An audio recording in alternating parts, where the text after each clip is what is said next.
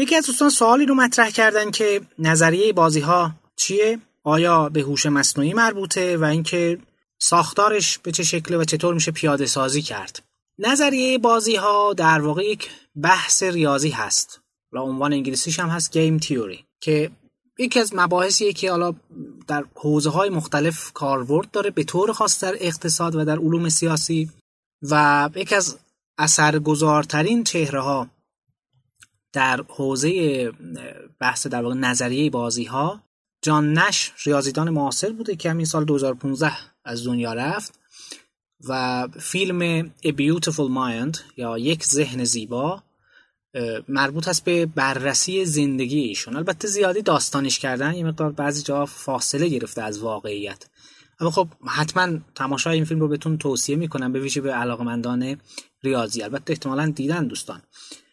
حالا جالب هست که جان نش موقعی که سال 2015 داشت از نروژ برمیگشت به آمریکا رفته بود که جایزه آبل رو دریافت بکنه.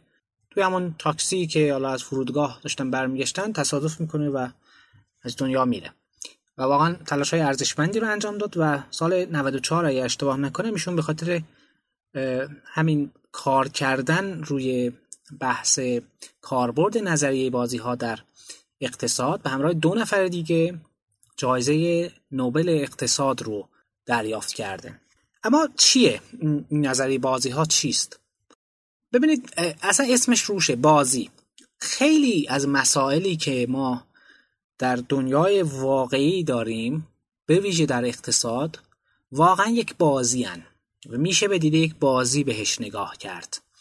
مثلا اینکه دو نفر در حال مذاکره هستند یا در حال رقابتن دو تا شرکت برای اینکه یک بازاری رو تصاحب بکنن یا چند تا شرکت در حال رقابت هستند. همه اینها می‌تونن به صورت کلی به شکل یک بازی بیان بشن. البته بازی اینجا بازی نیست که دنبال تفریح باشیم درش نه.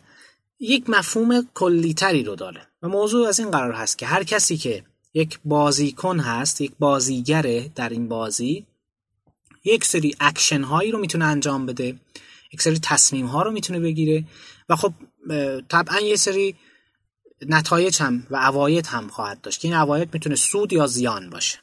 و جالبه اینکه چجوری و چه استراتژی رو انتخاب کنیم که در نهایت برسیم به نتیجه بهتر نیاز به این داره که ما بازی رو محیط رو و بازیکن مقابل رو و بازیکنان مقابل رو بشناسیم. که چه کار کنیم که بیشترین سود ممکن رو به دست بیاریم. و واقعیت هم اینه همه به زعم خودشون توی یک محیط رقابتی اقتصادی دنبال اینن که بیشترین سود رو به دست بیارن. اما همین شاید به نوعی بلای جونشون میشه و باعث میشه که نتیجه بدتری اتفاقا بگیرن. و بعضا بعضی مواقع هست که یک چیزی که می‌تونست ایدئال باشه به خاطر اینکه همه دنبال منافع هستن این چیز ایدئال رو هیچ کس هم بهش نمی‌رسه که یکی از مثال های جالبش این معمای زندانیان هست یا همون پریزنرز دلما که خیلی جالبه. دو نفر سارق رو یا دو نفر متهم رو دستگیر کردن و پلیس جداگانه به اینها آفرهایی رو میده و میگه که شما دو تا راه دارید. یا اینکه همکاری می‌کنید اعتراف می‌کنید که مثلا در این سرقت اخیر شما شرکت کردید به همراه این دوستتون. یا اینکه اعتراف نمی‌کنید. و بعد چیزی که اینجا داریم اینه. چهار تا حالت هست دیگه. یعنی دو نفر هر کدوم هم دو تا اکشن دارن یا همکاری می‌کنن یا نمی‌کنن. به این افراد این گفته میشه. اگر اینطوری باشه که هر کدوم هر دو بیان اعتراف بکنن هر دو مثلا فرض کنید که یه سال میرن زندان. اگه هیچ کدوم اعتراف نکنن گردن نگیرن دیگه هیچ همه آزاد میشن. و اگر یکی بیاد اعتراف کنه و اون یکی اعتراف نکنه اونی که اعتراف کرده بالاخره همکاری کرده تخفیف می‌گیره و مثلا به که یه سال بره زندان شش ماه میره زندان. اونی هم که همکاری نکرده کتمان کرده سه سال بره زندان. به خاطر اینکه هم دروغ گفته همین که بالاخره جرمی رو مرتکب شده. حالا خیلی جالبه. هر کدوم از اینها این اعداد رو نگاه کنن این چیز رو ببینن البته این به صورت حسی هست. می‌بینن که مستقل از اینکه اون طرف مقابل چه تصمیمی بگیره به صلاح خودشه که اعتراف کنه. حتی اگر اون اعتراف نکرده باشه. چرا؟ برای اینکه همیشه اعتراف کردن خودش به نفع خودشه.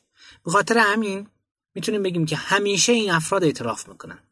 و اصطلاحا این بازی این چیزی که الان در موردش صحبت کردیم همگرا میشه به یک نقطه تعادلی که حالا ما به اسم نقطه تعادل نش می‌شناسیم که همون اثراتی هست که مطالعاتی هست که جان نش داشته. از اونجا این اسم استخراج شده. حالا این چیزی که گفته شد یک بازیه و اینکه چرا این اتفاق میفته یه تحلیلی پشتشه. نظریه ریاضی که ما رو قادر می‌کنه همچین بازی رو تحلیل کنیم پیش بینی کنیم و یا به عنوان یک بازیگر بیایم استراتژی مناسب تری رو اتخاذ کنیم. این علم اسمش نظریه بازی ها هست و کاربردهای خیلی زیادی داره.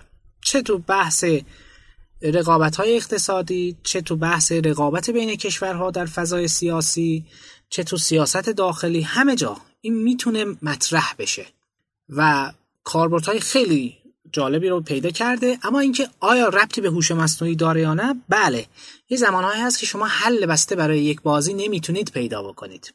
یا بازی نایقینی داره یا بازی استوکستیکه یعنی تصادفیه. همه این موارد رو در نظر بگیرید. حل یک بازی که با روش های عادی قابل تحلیل نیست می‌تونه به عنوان یک مسئله هوش مصنوعی هم مطرح بشه. اینطوری نیست که نظریه بازی ها یک بخش از هوش مصنوعی باشه یا هوش مصنوعی بخشی از نظریه بازی ها باشه. نه اینا هیچ ارتباطی با هم دیگه ندارن. اما بعضی جاها می‌تونن همپوشانی داشته باشن و از هوش مصنوعی برای حل یک بازی و تحلیل یک بازی استفاده بشه. و حالا اینکه چجوری پیاده سازی هم میشه واقعیت اینه که خب اینجا پیاده سازی در کار نیست بحث تحلیله.